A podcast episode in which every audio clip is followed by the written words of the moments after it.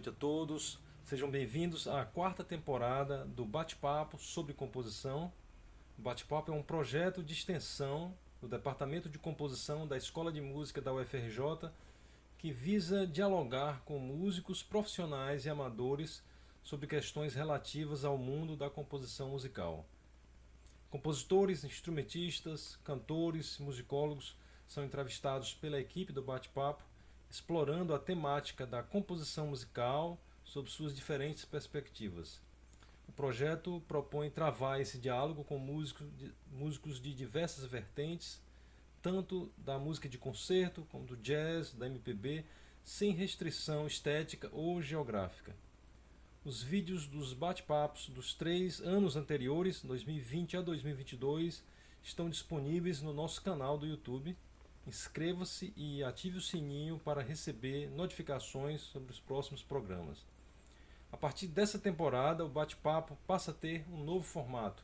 Os programas não mais terão transmissão ao vivo e serão mais compactos. Os exemplos de áudio, vídeo, vídeo partitura ficarão disponíveis na descrição do YouTube e o programa também terá uma versão podcast para aqueles que estão em trânsito ou que não puderem ter acesso ao vídeo. A equipe que realiza o bate-papo é formada por mim, Liduíno Pitombeira, e pelo professor Ian Wagner. Hoje temos a honra de receber, hoje dia 28 de março de 2023, para abrir a quarta temporada do bate-papo, a compositora e instrumentista Elodie Buni, para falar sobre sua obra musical, suas atividades como instrumentista e sobre suas perspectivas no âmbito da composição. Eu vou passar agora a palavra ao professor Ian Wagner, que vai falar um pouco sobre a Elodie e já fazer uma primeira pergunta. Seja bem-vinda, Elodie. Oi, Elodie. Seja bem-vinda. É um prazer tê-la aqui conosco e fazendo uma rápida, uma brevíssima apresentação sua para, para os nossos ouvintes. Né? A Elodie Buni, ela é intérprete e compositora, é, franco-brasileira, né? Ela tem a sua trajetória aí embasada por dividindo, né, sua sua performance uh, instrumental e seu tempo como compositora. Uh, Destaca-se como obra recente dela a ópera Homens de Papel e eu, é, ela tem uma biografia super extensa que vocês vão encontrar na descrição né, aqui do, do nosso bate-papo. É, e eu vou passar já a palavra para Elodie, é, pedindo que ela fale um pouco sobre a trajetória dela, sobretudo uh, explicar um pouco né, essa, o, o que a fez né, entrar na música e, sobretudo, na composição musical. Né? É, Bem-vinda, Elodie, ao nosso bate-papo. Obrigada, Ian. Obrigada, Liduino. Um prazer estar com vocês hoje, é, poder falar um pouco do, do meu trabalho. É, bom, na verdade, é, eu sou francesa, digamos assim. Eu nasci na Venezuela, mas cresci na França. Estudei é, no Conservatório de Boulogne-Billancourt, né, que é, é Paris, enfim, é subúrbio de Paris. Depois em Estrasburgo. E é, é curioso porque, na verdade, eu sou formada em violão, né? Então, eu estudo, o que eu mais estudei na vida é, é mesmo um instrumento violão. É, mas eu acho que é, o conservatório na França, imagino na Europa, assim, de maneira mais ampla, é, a criança entra assim, com seus sete anos e consegue ter acesso a, a muitas aulas, é, então, assim, teóricas, né? Desde é, análise de partituras, assim, aprender a ler uma grade desde o início, instrumentação, é, análise, é, tra é, harmonia tradicional, contraponto, é, écriture, não sei como é que fala, né? Enfim, essas coisas de desvendar um pouco a escrita e tudo mais. É, de uma grade orquestral. Então, é, são os assuntos que estão em volta da composição, que a gente tem desde muito cedo e depois encaminha para o instrumento ou para a composição ou para, digamos assim, é, escolhe né, um caminho um pouco mais certo lá na adolescência. Então, acredito que essa base tenha ficado ali de alguma forma. Isso foi o que me permitiu depois é, re, reencontrar o que tinha aprendido, né? Mesmo sem ter uma, um diploma de em composição de fato, né? Então, na verdade, quando eu fui começar a querer compor, é, eu tinha muito essa vontade desde cedo, mas é, tem outra característica também que talvez seja um pouco francesa barra europeia, que é o, ensino é muito especializado. Então, se você estuda violão, você é praticamente proibido de fazer outra coisa, né? Um pouco essa herança do século XIX, assim, é, que você tem que se tornar um virtuose e, e, não pode se dispersar com outras. Então, isso, hoje acredito que tenha mudado bastante, mas quando eu era jovem, assim, criança, adolescente, ainda era bem presente essa, essa ideia, né? Então eu me senti um pouco assim impedida de, de compor até uh, um dia que eu já estava em Estrasburgo, já tinha me formado no primeiro conservatório, Boulogne, e fui para Estrasburgo, que é um conservatório bem mais aberto, assim, no sentido que já acolhe as músicas populares, é fronteira com a Alemanha, então tem essa proximidade com a Bélgica também, que tem a música Manouche. Então, lá eu tive aula, por exemplo, com o, o, o sobrinho do Django Reinhardt, que mora lá até hoje, o, o Mandino Reinhardt. Então, ele vinha, dava umas aulas para a gente do jeito que dava, né? Porque nunca tinha uma, dado aula. Aí vinha, tinha um compositor em residência. Eu, eu na época, eh, era o Jan Maresch, é, que estava em residência, então vem um compositor também de música contemporânea falar do seu trabalho, daqui a pouco vem um músico flamenco também mostra. Então, assim, o Conservatório de Estrasburgo tinha é, iniciação ao jazz também, que é bem presente lá, e música antiga, que é essa região da França, essa fronteira alemã, é muito forte também na música barroca. Então, abriu umas janelas, assim, é, é, muito muito forte para mim esse contato com essas estéticas, né? Também tem um festival de música contemporânea muito muito importante lá, festival musical, as percussões de Estrasburgo, né? Então ali foi um, uma chave para mim e hum, na composição também, porque aí me senti mais livre, digamos assim. Eu já estava com os meus 18 anos e a porta de entrada para a composição é, apoiada dessa vez pelo meu professor de violão, o Pablo Marques, que eu considero meu mestre, é, que me formou durante esses anos em Estrasburgo. Ele me apoiou nesse sentido e é, me aconselhou a começar a arranjar. Então, é, eu acho que assim, os primeiros passos para entrar assim, no mundo da composição foi mesmo através do arranjo, porque ali eu tive que me debruçar primeiro é, na harmonia funcional, que era algo que, na verdade, ainda era distante, porque eu tinha tido aulas de harmonia tradicional, é, que é outra coisa, né? é outra maneira de pensar, de entender, de ouvir a harmonia. Então, essa, essa entrada na harmonia funcional, para mim, foi um mundo novo que se abriu, que me deu novas ferramentas de arranjo e de composição. Então, é, isso foi um primeiro passo, o arranjo. É, depois, o segundo passo, acredito que eu ainda estava procurando um, um marco para conseguir arranjar. Tipo, né? A gente não pode considerar sentar e, e, e abraçar um mundo que não tem limite, né? Ainda mais novo assim e tal, nova. É, então, eu encontrei o um marco da música popular latino-americana e comecei a compor um pouco em cima dessas bases é, melódicas, harmônicas e rítmicas também, estruturais e tudo mais.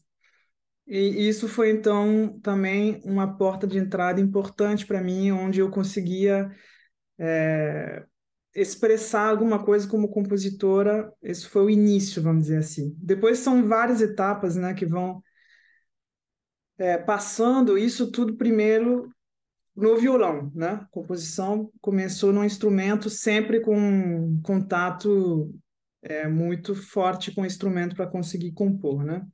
Isso foi o primeiro momento, né?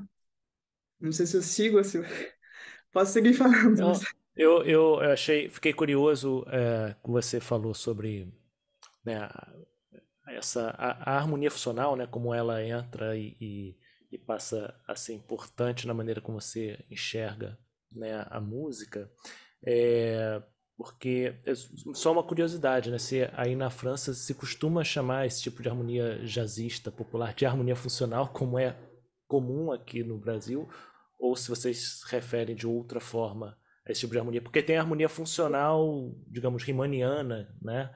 Sim, sim. É só uma curiosidade. É. A gente chama, sim, chama de harmonia tradicional e de harmonia funcional. Também é igual, né? É igual, igual né? né? Tá, é. interessante. É, é, interessante. É. é. não, é, desculpa, é, pode ah, continuar. eu não, não quis parar para não interromper o fluxo aí. Não, mas é isso. Depois, enfim, eu acho que eu não sei como é para os outros compositores e tal, mas para mim eu sempre precisei precisei achar um, um marco que eu chamo assim, né? Tipo, como eu falei ali, primeiro o arranjo, depois sair do arranjo, começar a compor de fato, mas dentro de um de um quadro. E aí meu quadro parece que ele foi ficando cada vez mais amplo, né? Porque a gente vai adquirindo ferramentas, vocabulário, estilo, é, cada vez mais próprio e vai se achando. Eu acho que o marco vai ficando maior, mas ele nunca desaparece de fato, porque para mim, pelo menos, a gente se perde também, né? É, então, assim, é, por exemplo, eu sempre ouvi bastante música é, atonal, era né, música mais moderna, era algo que me chamava muita atenção, mas eu não sabia como que se fazia aquilo. Eu não, eu não entendia de fato, até porque talvez eu não cursei também é, composição, talvez nessa nesse curso mais assim é, acadêmico você é, se aproxima né, de maneira diferente dessa linguagem, eu tive que é, descobrir, conhecer um pouco de maneira autodidata para entender os mecanismos daquilo. E mesmo é, a minha escrita não sendo é, atonal, ela é mais tonal, mas ela tem é, ela tem uma, ela não é totalmente polarizada também. Vem é, uma tonalidade para colorir a tonalidade. Então, assim, isso é, são fronteiras que são turvas às vezes, não, não é, é muito complicado afirmar eu componho tonalmente, eu acho que é, não é bem por aí, se bem que talvez seja algo mais, provavelmente algo mais presente na minha música, principalmente quando é para violão, sim, é, é, é, quase sempre tonal, nem sei muito bem explicar por quê. Para orquestra, é, os horizontes são, são maiores, assim, porque eu acho que, é, pelas minhas influências também, é, ouvindo ao longo do tempo é, música para orquestra, música contemporânea para orquestra, eu fui me moldando, assim, moldando meu gosto e meu caminho para outras sonoridades que não são meu instrumento. Acho que compor para o seu próprio instrumento é sempre uma casa à parte, assim. É, nem tenho muita explicação, mas é outra coisa, né? Certamente. E eu fiquei curioso, como é que foi para você, né, essa, esse primeiro contato com essa estética não tonal, digamos assim, né? Porque imagino que até então isso não fizesse parte, né, da, do, do teu digamos, da sua playlist, né? É, e de repente isso chega a você. É, eu entendi que você, né, teve que lidar com a questão técnica de uma forma autodidata, mas como é que isso bateu em você assim esteticamente, né? É, sim, na verdade, até eu ouvia desde desde sempre, porque eu acho, principalmente depois quando entrei em Estrasburgo, ali sim, ali com 18, 19, 20 anos, passou a fazer parte mesmo da minha vida, ouvir principalmente ao vivo música contemporânea, o que mudou tudo, na verdade. O, o ao vivo, é, para mim, foi um antes e um depois. Você poder ter concertos excelentes ao vivo, é, muitas vezes, sabe, assim, regularmente, poder é, isso aí fez uma diferença porque eu acho assim que você está vendo o que está acontecendo também, porque a música contemporânea ela, ela, é muito visual também, tem uma está acontecendo ali muita coisa no palco que não acontece em outros tipos de música, sabe? Assim, é, é para mim, a questão do ao vivo na música contemporânea é, é, é um diferencial. Então, é, e também poder estar em contato com os compositores, como eu mencionava a residência do Ian Mahesh, teve outras, mas essa foi a mais longa, que mais me marcou.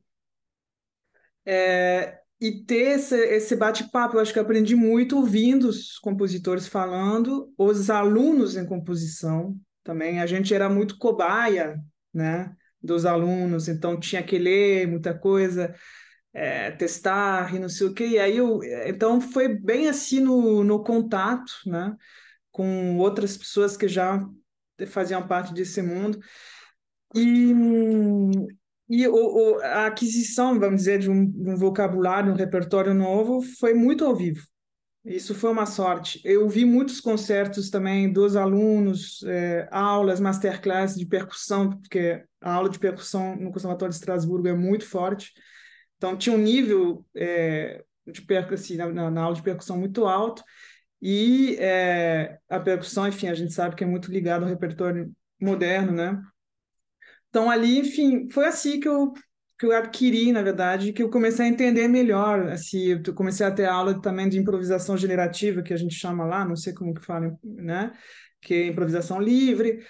É, ali também é, foi uma aula de composição, na verdade, porque eu tinha um professor muito bom, né, clarinetista Jean-Marc Fortes, que é, eram aulas de composição, praticamente, essas aulas de, de improvisação né? Porque ele, a gente gravava, ouvia, ó, é, falava de composição, era composição ao vivo ali que a gente fazia, mas ele falava de coerência, de estrutura. Então, acredito que eu tive a, um tipo de, de, aula de composição pelas, pela, né, por, de maneiras não tradicionais, assim, num lugar é, de maneira muito privilegiada, assim, com professores excelentes. O, o, meu mestre, o Pablo Marques, também é, violonista argentino, é especialista em música moderna.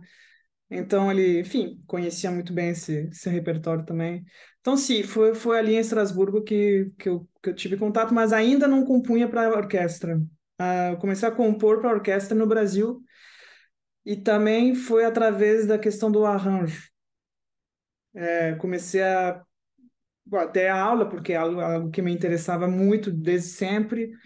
É, comecei a ter umas aulas com o Leandro Braga, só para começar a entender essas, é, essas bases né, e tudo mais. Então, tive um ano.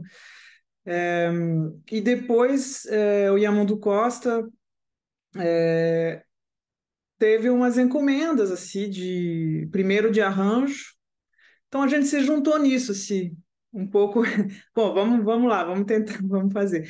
Então, assim, isso foi 2008, 2009, talvez, que as primeiras, né, de poder ouvir o que eu estava arranjando de fato com a orquestra de verdade. Isso assim também foi algo importante, poder ouvir o arranjo bem tocado, mal tocado, sabe assim, tipo, ter vários, entender o que, que era a minha culpa, o que, que não era, até onde eu posso controlar, como que eu posso facilitar a escrita é, para dar certo em vários níveis, para orquestra jovem, para orquestra mais avançada. Então isso foi uma aula boa porque o Diamandu repetia, entendeu? Tipo, se tocava várias vezes o arranjo com orquestras muito diferentes. Então isso isso foi muito bom. Até que em 2013, ele recebeu uma encomenda dessa vez para um concerto para violão, para violão, acordeão e orquestra, que foi a primeira peça que a gente fez a quatro mãos. Ali sim foi a primeira vez que realmente eu tive que assim, ainda era uma orquestração, mas ele não tem, não, não escreve música e tudo mais. Então eu fiquei realmente assim, mesmo tendo os temas e, e o estilo e a estética, eu fui encarregado de escrever mesmo para a orquestra, né?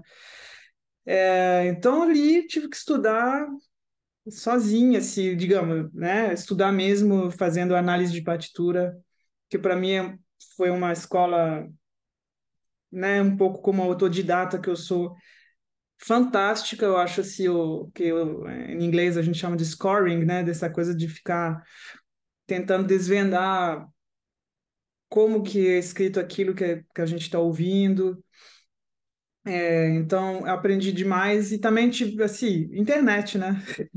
Tem umas, uns cursos, assim, fantásticos. É, eu assinei algumas coisas, por exemplo, o curso do Thomas Goss, é, que é, é, sim, é um curso de análise de, de grade orquestral, mas para mim, na época, fez todo sentido, assim, aprendi muito essas novas ferramentas ali de, da internet podem ser muito boas, podem ser ruins, mas quando são boas, a gente aproveita bastante. Então, isso foi também o, o início, digamos assim, essa, essas encomendas que eu fiz em parceria com o Diamandu. É, e depois, enfim, comecei a eu mesmo receber umas encomendas como compositora, primeiro para violão solo, ou violão, enfim, violão e outros instrumentos, é, comecei pelo violão, a, né, a trabalhar, digamos assim, a me profissionalizar como compositora e depois foi crescendo, assim, né, até começar a trabalhar é, para orquestra, enfim, formações maiores. Então. Lodi, é, aproveitando esse gancho aí da orquestra, né, se você pudesse falar para a gente um pouco sobre é, como é que foi o processo de composição da, da ópera, né? Sim. É, porque aí você vai envolver coro, vai envolver orquestra Sim. em uma obra de longa duração. Então, assim, como é que, como é que surgiu? Se você Sim. planejou ou tem coisa improvisada? Fala, fala assim pra Sim. gente. É, bom, essa, essa, essa ópera foi uma grande loucura, como deve ser sempre para todo compositor, ainda mais quando é a primeira, como foi o meu caso. Eu, bom, o convite, assim, rapidamente, para contar a história, surgiu porque eu tinha tido uma encomenda anterior de uma peça para soprano, né, para cantora é, e orquestra, é, e chamava, chama, se chama Meia Lágrima, né, em cima de um poema da Conceição Evaristo, e foi estreada é, em maio de 2000 19, isso. E é, nessa estreia estava presente o Hugo Pozzolo, que na época era diretor artístico do Teatro Municipal de São Paulo, e ele adorou a peça e ficou muito empolgado, e ele estava então procurando alguém para compor é, essa ópera, Homens de Papel, é, que é, na verdade, baseado numa peça homônima do Plínio Marcos, né? É, grande dramaturga, como a gente bem sabe, que, enfim, deixou uns textos é, muito críticos à sociedade brasileira, né, que, fala, que falava de temas é, tabus para a época, é, um escritor assim, quase, como falar isso, ácido, né, em relação a todas essas essas temáticas da sociedade brasileira e tudo mais. É, o compositor é, era foi um double bill, né? Então duas óperas na mesma noite e o outro compositor é, foi o, o, Leonardo Martinelli, é, que se encarregou de Navalha, é, Navalha na Cama. É, então a gente, bom, aconteceu essa encomenda. Claro que foi uma aventura maior do que ia, ia, já seria, porque teve a pandemia no meio, né?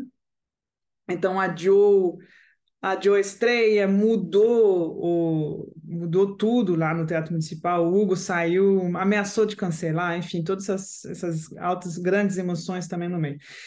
Mas falando da música, quais são os, os maiores. É, quais foram os maiores desafios para mim Primeira vez que eu escrevi uma música de, dessa duração, ela tem uma hora e quinze, uma hora e vinte, algo assim, é uma ópera até curta, né? Para o gênero, mas para mim, enfim, era, era muito, muito tempo. É, o que pegou, assim, o que, o que tive que mesmo é, pensar foi a, a, questão da coerência, né? Porque quando você trabalha um tema de 3, 5, 10, 12, 15, 20, vai, você ainda consegue manter e puxar o fio, né? Das ideias, dos temas, das células, das modulações, sei lá. você consegue abraçar, né? Agora, uma hora e, uma hora e vinte, você não consegue abraçar, abraçar de fato. Você consegue. Aí vira uma, uma, tem uma acrobacia de ali com muito mais racionalmente é, fazer um catálogo de, de, de temáticas. Eu usei Leitmotiv justamente para ajudar na coerência, que eu acho que deu esse, essa costura, né, e tal. É, enfim, criar elementos, é, às vezes não é nem temático, mas você pode ser textural. Às vezes, né, tipo, é, criar uma lembrança quase inconsciente para o ouvinte, que na verdade não é uma melodia, não é, é, é uma textura às vezes, né? O, então, assim, eu, eu, eu procurei ali achar uma coerência, às vezes mais óbvia, como o leitmotiv, né? Que tem uma obviedade, e às vezes achar uma coerência mais subterrânea, assim, né? Tipo, às vezes, um, como eu disse, uma textura, um, um, sei lá, um ultra grave que vai se repetir só que em instrumentos diferentes. É... Elodie, só um parênteses antes que eu me esqueça. Você falou que é, compor para o instrumento é diferente do que compor para a orquestra. Quer dizer, as suas pesquisas de timbre, você falou em textura, por isso que veio a deixa, elas vão mais para o lado da orquestra ou você pesquisa timbre também no violão? Tá entendendo? É... é, claro, claro. Não, não. É, a pesquisa do timbre é totalmente fora do violão. Claro, porque o, o violão traz o timbre do violão, então é, não, né, não ajuda para criar. É, é, é, é, mais intelectual e é também de ouvir outras coisas, de ouvir, de analisar, de roubar, quase, né? Não, mas assim, a gente se inspira, né? Digamos assim, é, de conhecer, na verdade, de estudar mesmo. É, quando eu estava falando das percussões, a, a escrita para percussão, para mim, é uma das coisas mais desafiadoras, porque acho que deve ser um pouco para todo compositor, porque é um instrumento praticamente limitado, né? né? Bom, são, são vários instrumentos, então é, ali tem um mundo que sempre me fascinou desde muito nova e sempre tive muita dificuldade em entender aquilo, é, é, porque é muita coisa mesmo. E para ópera eu, eu, tive que estudar demais, e o que eu mais estudei, eu acho, foi a, a escrita para percussão, é, porque eu acho que ela me deu muitas respostas na questão da textura e na, como sendo um cimento, muitas vezes, de, de blend, né? de, de, de mescla, é, de você, porque tem umas texturas que são mais, que são muito interessantes, mas mais óbvias e mais usadas, ou técnicas expandidas que a gente sabe que funciona, que como um pouco de alguma forma fórmulas, né, que a gente vai recriar que já foram bastante usadas, mas que, que funcionam, enfim, não é porque foi muito usado que não funciona. E às vezes para dar uma coisa assim um pouco mais é, pessoal, talvez, a percussão ela vinha me ajudar nisso. Então, é, claro que não inventei nada, né? justamente é, estudando outros compositores, fazendo muita análise de partitura, eu consegui, enfim, ter um vocabulário muito mais amplo. E para mim foi uma saída muito boa na questão da textura. Isso por um lado. A escrita, essa, essa, esse investimento na, na, na, na questão da percussão. Por outro lado, é, eu coloquei a guitarra elétrica né, dentro da orquestra, que ali, então, é, veio suprir essa minha, minha, minha, meu gosto pela música eletrônica, mas meu não é, fazer da música eletrônica. Eu não escrevo ainda música eletrônica porque nunca fiz, não sei nem como fazer, não faz parte da minha ainda na minha prática, é algo que me atrai, mas acho que vai chegar ainda, talvez, não sei. Mas então eu gosto de retribuir um pouco essa eu gostei de retribuir essa, essa vontade de ouvir, né? É algo algo elétrico, eletrônico dentro da orquestra tradicional que a guitarra trouxe e também serviu muito como cimento textural, né? Chama de cimento, enfim, não sei se dá, dá para entender, né? É, e também usando técnicas expandidas como o e-bow, enfim, coisas que já são muito usadas, né, na guitarra, que, que, que dão essa é, essa coisa um pouco extraordinária do timbre, né? Tipo, em algum momento não dá para saber o que está acontecendo, né? O que, que é isso, né? Ainda mais quando você não vê exatamente que tem uma guitarra no, na orquestra, né? É, então, trazer um pouco essa coisa é, que não dá para saber da onde vem e, e é, deslocar, né? Um pouco a questão da acústica, né? Da orquestra, então. É, isso me deixou curioso, né? Questão da, do emprego da guitarra, né? Nessa, nessa obra porque eu acho que a guitarra para você, eu, não, não, assim, obviamente, seu instrumento é violão, mas não, eu não sei, uh, digamos, o grau de proximidade que você teve ao, ao, longo da sua formação com a guitarra elétrica, né? É, mas eu acho que a guitarra, ela, de certa maneira, é um intermediário entre o teu fazer composicional no seu instrumento, que é um fazer mais corpóreo, né? Você está ali com o seu instrumento e às vezes um, um, uma forma da mão importa mais do que um acorde específico, né?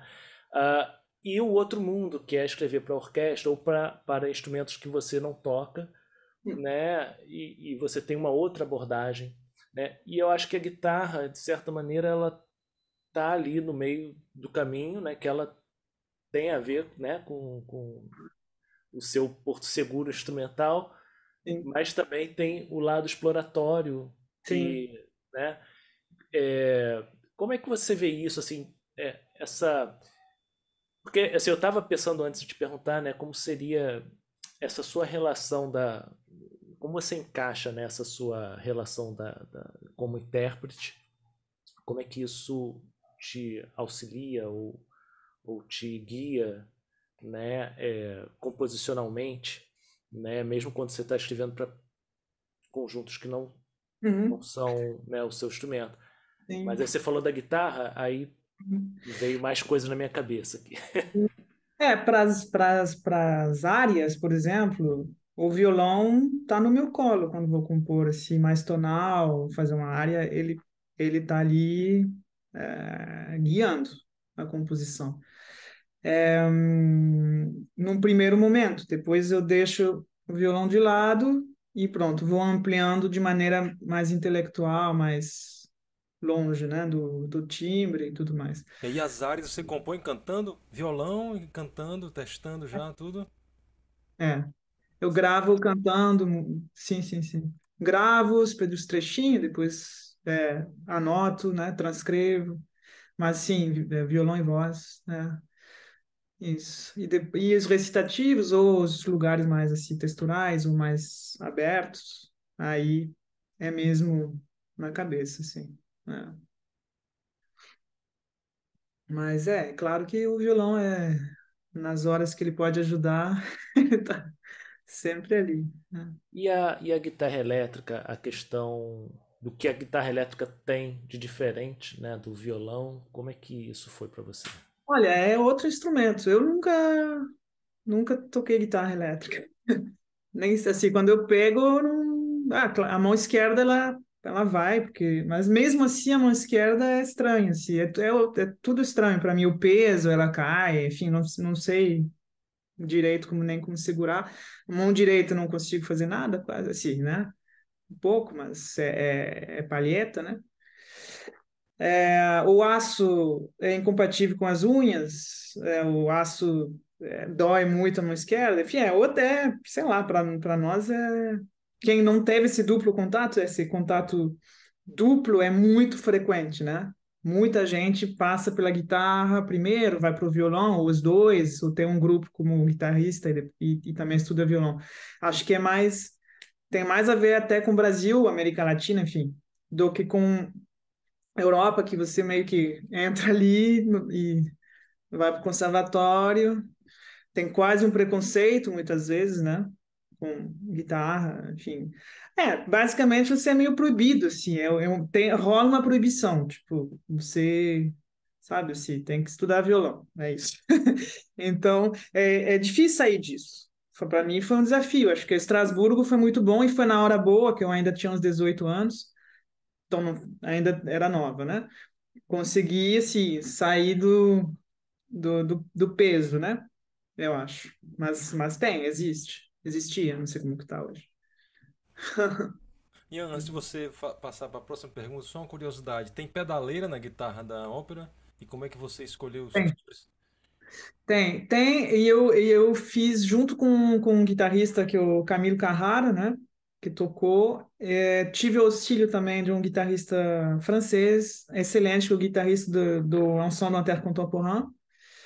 É, então, que, bom, é, foi perfeito porque ele tipo, é, lê muito bem, sabe muito bem sobre a escrita da guitarra, a escrita contemporânea. Então ele me deu, me deu muitas dicas assim de como escrever tal som. É... Então o Pierre me ajudou antes, né, na hora que eu estava escrevendo, e o Camilo na hora que a gente começou a se encontrar para para justamente terminar de elaborar aquilo, né? Porque eu, ainda mais nesse, nesses instrumentos que tem opções, na verdade. Você, bom, guitarra elétrica é um nome genérico para monte de instrumentos que têm timbres super diferentes, né? o pedal também, tal, tal, enfim, é, é, muito variável. Então a gente foi ver o que, que o Camilo tinha à disposição, o que, que ele poderia ter mais, pegando emprestado, não sei o quê. E a gente chegou juntos aos timbres, né? mais próximos que a gente que eu estava imaginando, né? Legal, até para pensar numa longevidade assim, né? Porque tem alguns efeitos que eles vão desaparecendo com o tempo, né? Mas se você põe distorção, distorção, se você põe, digamos, 60% de distorção, é. mesmo no ano 2000, né, 2300, dá para pensar, né, em algo assim. É. É, esse bem um trabalho em conjunto, eu acho, com o intérprete mesmo, que vai tocar sempre. Eu acho que sempre, bom, sempre, tomara, tomara que essa ópera seja tocada muitas vezes. Mas o que eu quero dizer, se for repetir, acho que eu vou ter que repetir esse trabalho com o guitarrista, né? Legal. Deixa eu passar aqui para uma questão agora mais estética, assim, filosófica, né?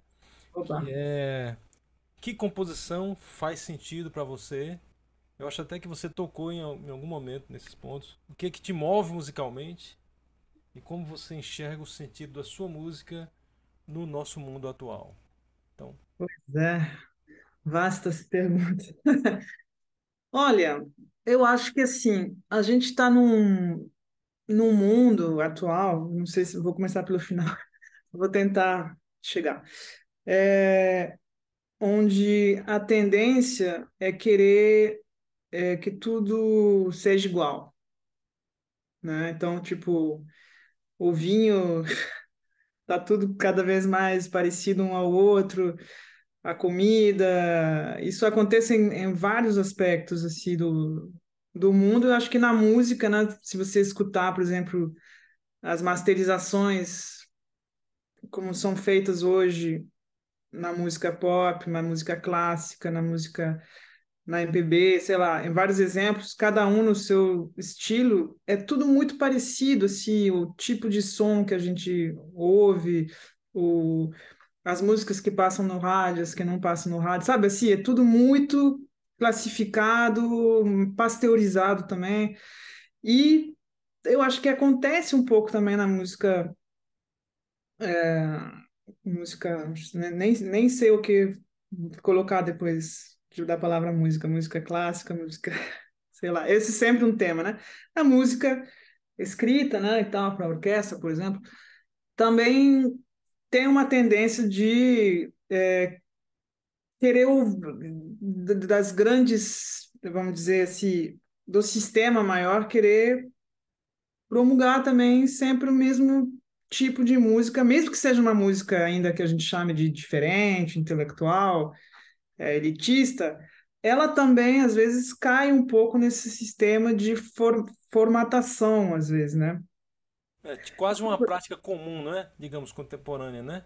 Sim, você, exato, você vê os prêmios dos discos. Eu estou muito ligado também à, à França nesse sentido de estar se atento ao que, o que, o que, que sai. Tem coisas muito boas, atenção, não estou falando que não. Mas assim, o que, o que é premiado, referenciado, etc, etc, tende um pouco a cair num, num molde e tal, né? Então, eu noto isso. É claro que, bom, eu não vou em não pretendo fazer nenhuma revolução, nem inventar nada e tudo mais, mas é algo que me chama a atenção. E é... então, assim, eu não acho que faço parte de nenhum é, grande sistema, e isso, por, por um lado, me dá também mais, mais liberdade para tentar ser um ter um, um pouco um pouco assim guardar um, essa autenticidade talvez assim de não não esperar muito, entendeu? Do, desse, de, dessa grande coisa. e eu, tipo, ir trilhando uma coisa mais humilde, mas com pessoas que eu, que eu gosto de trabalhar. É, pô, imagina montar essa ópera, as pessoas que estavam envolvidas, é, esse carinho, essa coisa mais artesanal, assim, do fazer. É, porque se rica eu não vou ficar a princípio com isso. e é, então assim, eu acho que é mais achar uma voz própria e também é, ficar atenta aos, às minhas mudanças, porque eu acredito que eu estou assim ainda é, comecei a compor relativamente tarde, né? Uh, vinte e poucos anos. Então, é, eu acredito que ainda esteja num começo, um, um, algo que não sei se é um começo, mas é, é se você considerasse, né, uma carreira inteira e tal. Então, eu ainda estou me achando assim em muitos muitos lugares, principalmente da composição. Então, eu, eu assim, o, o que eu acho muito, que me traz muito é a, a curiosidade, né? A curiosidade. Então, é, sempre ouvi é, muita coisa boa. Pode ser, às vezes, é, eu sou muito ligado à música popular também, né? Então, eu escuto muita música popular do mundo. Isso acaba me influenciando quando eu vou escrever para orquestra. É, escuto muita música contemporânea, escuto jazz, escuto coisas muito diferentes, mas sempre procurando a qualidade é, né, maior, enfim. E eu tenho certeza que isso me influencia bastante, assim, essa, essa, essa curiosidade, assim.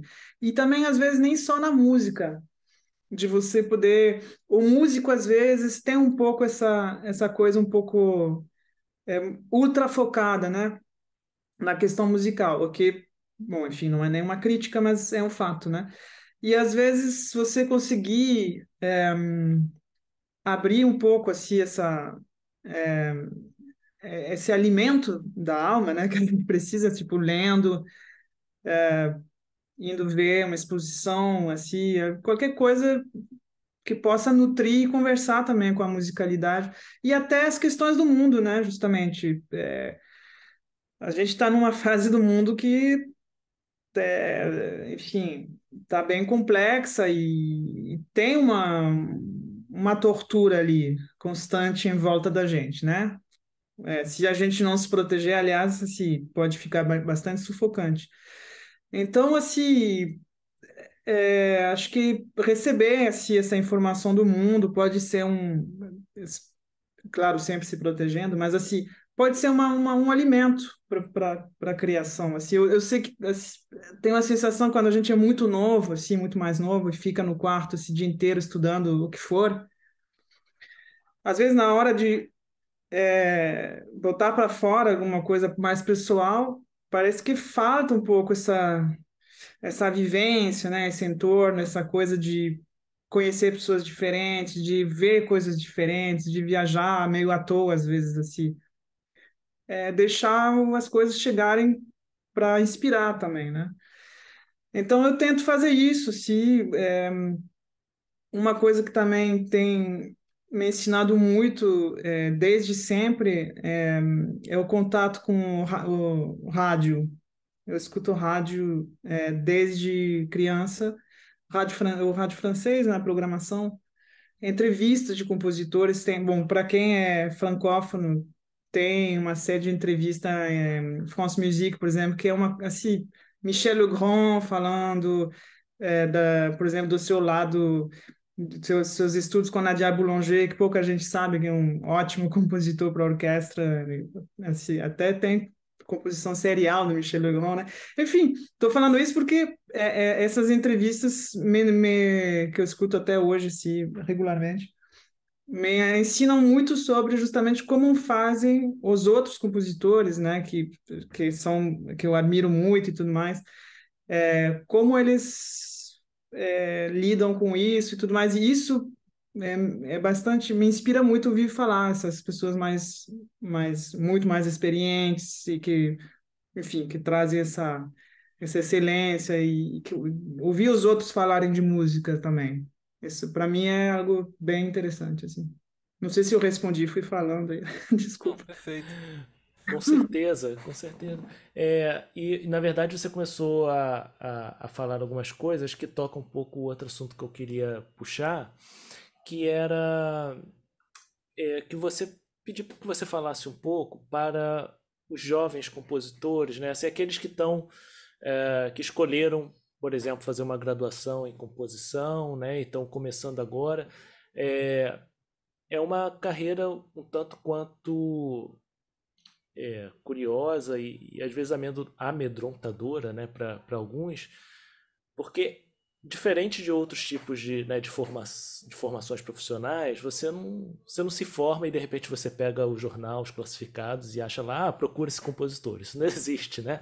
Então, é, assim, que conselhos né, você teria a dar né, para esses jovens, assim, tanto do, do aspecto composicional mesmo, quanto técnico, né, quanto do aspecto profissional, assim, de como eles podem se preparar, né, é, que seja psicologicamente, né, para, para esse mundo, assim, né.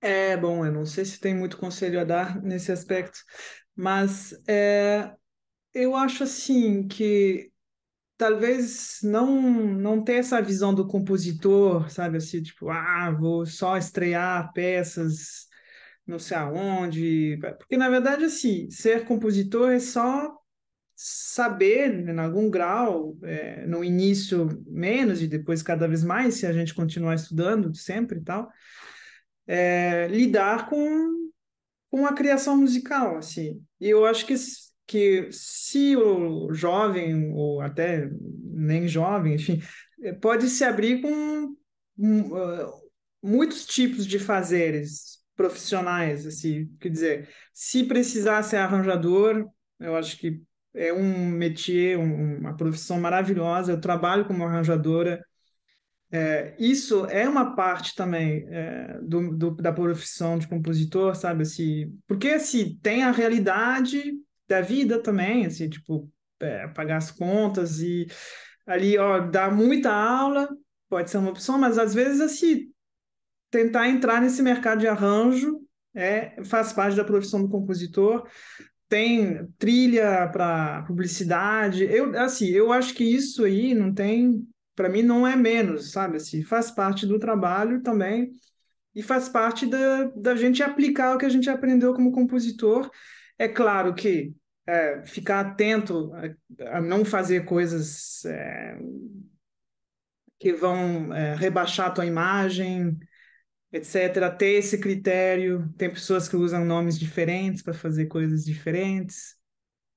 Tem toda essa coisa, assim, da gente proteger a imagem também, né? Você, porque a gente é julgado também, é. Mas assim, é... a gente não vai estrear peças para orquestra no mundo inteiro com grandes orquestras assim de cara, né? Nem, nem depois, assim, é, é a gente sabe que é, é um trabalho assim acontece cada vez mais e tudo mais, mas é um trabalho que tem uma curva, você vai ganhando ao longo do tempo com sorte, né?